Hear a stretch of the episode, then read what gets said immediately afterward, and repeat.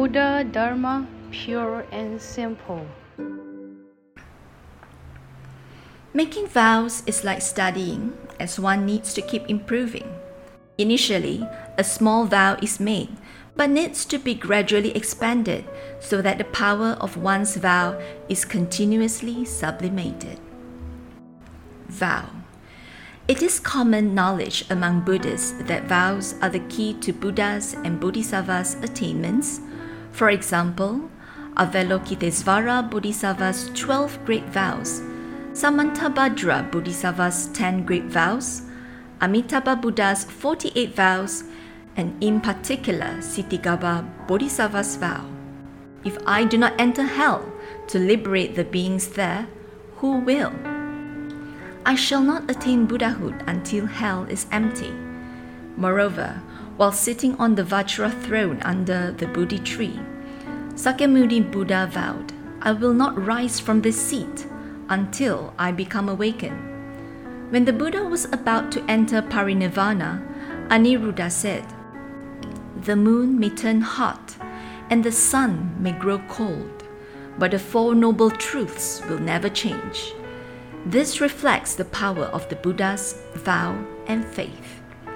Confucianists emphasize aspiration, and Buddhists refer to this as vow making.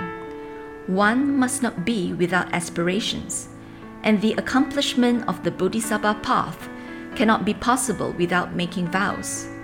According to the Pure Land School, one must first accumulate the three provisions of faith, vows, and practice before one can be reborn in the Western Pure Land. However, by making vows, it does not refer to the vows of Buddhas and Bodhisattvas. As disciples of the Buddha, we should ask ourselves what is our vow? We vow to propagate the Dharma and benefit all beings. We vow to prosper Buddhism. We vow to bring peace and happiness to all beings. Yet, have we taken concrete steps to fulfill these vows?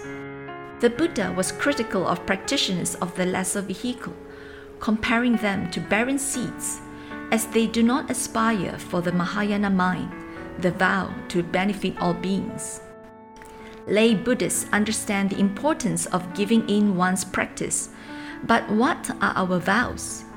Of course, it does not necessarily mean making a vow of sacrificing one's body and flesh to feed eagles and tigers like practitioners of the past.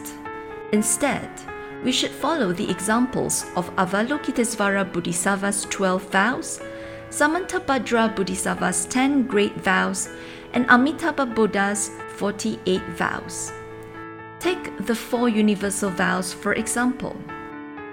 Sentient beings are limitless. I vow to liberate them. Afflictions are endless. I vow to eradicate them. Teachings are infinite. I vow to learn them.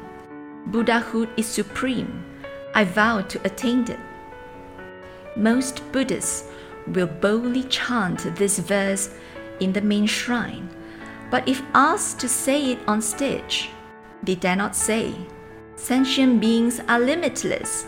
I vow to liberate them. Afflictions are endless. I vow to eradicate them. Practitioners should feel a sense of remorse and say this verse more often. The scope of a person's success can be determined by their childhood ambitions.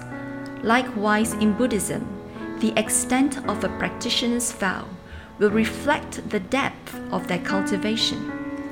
Making a vow can be likened to winding a clock or putting gasoline in a car, as it generates a force that propels forward movement. Making a vow is also like installing a compass on a ship or a student devising a study plan as it sets a goal for one to follow. Therefore, as recorded in an inspiration to give rise to the Bodhi mind, that which is unbreakable is not a diamond but a vow. That which is boundless is not the void but one's mind.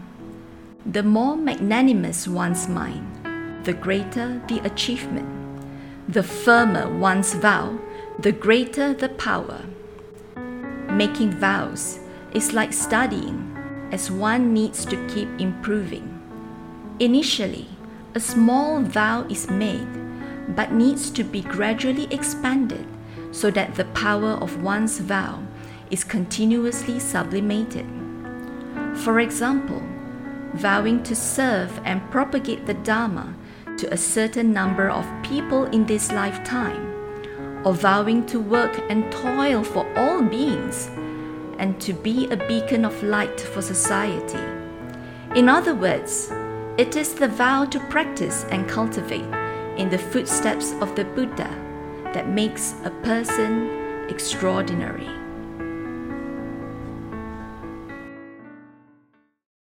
Please tune in same time next week as we meet on air.